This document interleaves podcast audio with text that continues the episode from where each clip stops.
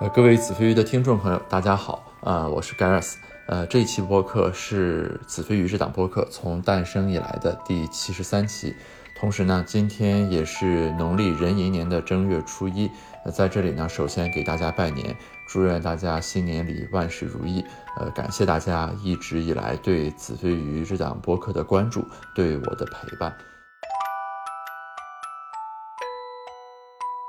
呃，那么和去年的新年献词类似，呃，在这档新春贺词里呢，我没有请对谈的嘉宾，主要想聊一聊过去一年自己的一些思考和想法。其实其中的很多要点已经在最近的很多期播客当中呢，陆陆续续的去跟大家呈现了。但是我想呢，在一年将近万象更新的这个时候，还是应该把它以系统化的这种方式表达出来。和去年一样，还是大概说三点。首先，第一点是关于提问。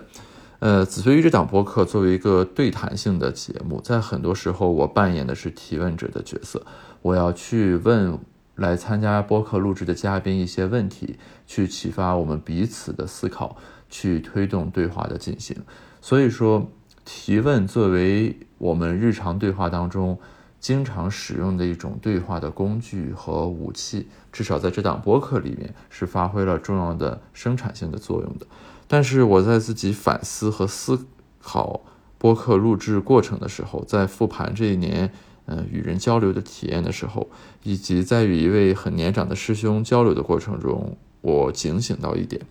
就是提问或者说问为什么，并不一定总代表着好奇心。特别是那位师兄帮我总结了，我们要警惕两种误用。第一种呢，就是用为什么来表达我不爽。呃，用看起来是问询的方式去掩盖一些暗戳戳的想掀桌子的想法啊、把一个对抗性的对话包装成一个提问的形式。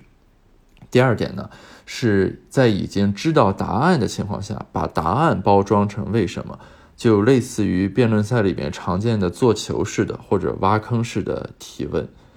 然而，作为一个青年科研工作者，其实，在怎么提问这些问题上，我们尤其需要深刻的自省，特别是要避免自己在问问题的时候陷入刚才说的两种困境，或者说错误的认识里面。那么，这会掩盖我们去提出真正有价值的问题的这样一种能力。这是第一点，关于提问。第二点想说的呢，是关于结构与逻辑。那么，在相当长的一段时间里，其实我一直认为结构与逻辑是自己的优势与长处。如何从纷繁复杂的信息里面快速的梳理出其中的轴线，把它纲举目张、条分缕析的罗列成一个结构清晰的内容啊，是一种重要的技能。那直到现在呢，啊，我丝毫不否认说这种技能有它自己的价值，但是我逐渐意识到，就任何的技能，当它走向对立面的时候，都会引发一些负面的问题。而这是我们需要警惕的第二点。举个例子来说，就好像我们在规制房间的时候，很多人可能都喜欢分门别类的把很多东西按照它的类别放在不同的地方。那么我们在对待自己的生活、对待自己的人际关系的时候，其实通常也都会有这种的倾向。比如说，这些人是我的同学，这些人是我的家人，这些人是我的老师，这些人是我的老板和同事，等等等等。那么对待不同的人，在不同的场景下，我们应该以不同的方式去应对。那这种结构、这种分类的方法呢，本身当然没有错误，但是我们要警惕的是，它在一些潜在的情形下，会阻碍我们跨越这些分类去建立联系的一种能力。呃，举一个例子来说啊，就是，呃，在过去的几年里面，我经常会认为有一些人是我在学界、科研界的同行，有一些人则是在商业界打拼的人士。那么他们彼此之间呢，呃，没有那么多的共同语言。那么在组织一些聚会和对话的时候呢，我也会有意的做一种区隔，好像把不同的人汇聚到一起来，会浪费大家的时间这样一种感受。但是在过去一年里呢，因为一些很偶然的机会，所谓的次元壁被打破，各种形形色色的人、不同背景的朋友坐到一张桌子上进行对话的时候，我突然间发现自己之前的一些分类，或者说脑海中形成的一些格局感、框架感，嗯、并且自以为是有逻辑的体现，其实是阻碍了一些连接的建立，那么自己就处在一种很割裂的状态里面。所以说，这警惕我在去年这一年里重新思考了一个问题，就是我们可以把结构用于归纳，但我们不能因为这种归纳而失去了演绎的能力。不能有任何一个新的要素进入到我们生活的时候，我们第一反应总是想把它隔离开、区分开，和已有的东西割裂开，然后装到一个它自己的格子里，而是应该想的是，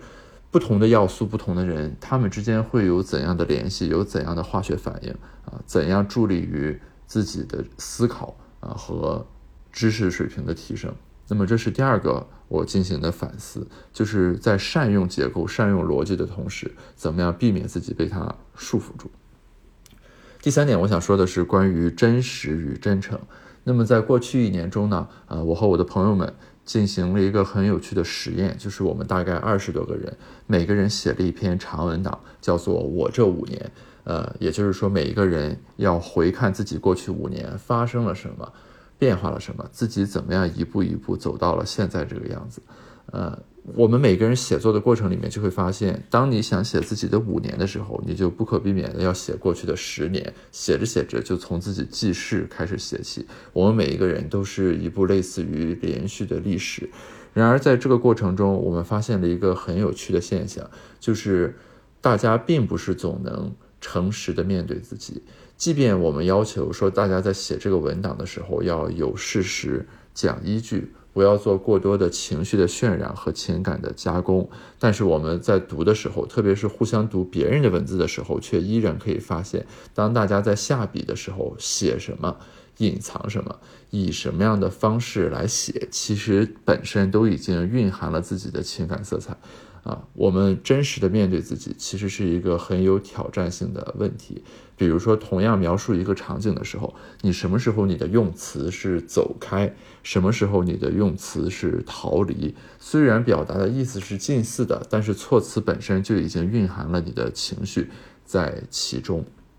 特别是我们一直强调的是，每一个人都要敢于面对自己的贪婪和恐惧。那么，在我这五年的这些文档的阅读当中，我们可以发现一点很有趣的现象，就是大家对很多事情其实未尝不知道啊，我们是知道的，并且是有意识的，但是却并不意味着我们真正的承认了它，面对了它，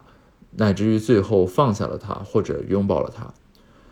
我们很多时候以我知道啊，回避了后面的这些步骤，其实知道只是第一步，承认、吸收、解剖、理解。放下才是我们真正要做的功课。所以说，正如向苗老师的《把自己作为方法》这本书的标题所预示的那样，我现在有一个很生动的感受，就是我们每一个人应该把自己作为对象。我们应该以一种灵魂出窍的方式啊，把自己作为芸芸众生里面，作为这个世界的一部分，然后以一个俯视的视角去看待自己，去看待其他人。当我们这样具备了把自己作为研究对象的这样一种视角之后，那么很多原来我们习以为常的事情，很多已经刻入我们骨髓、融入我们血液的自然而然的行为，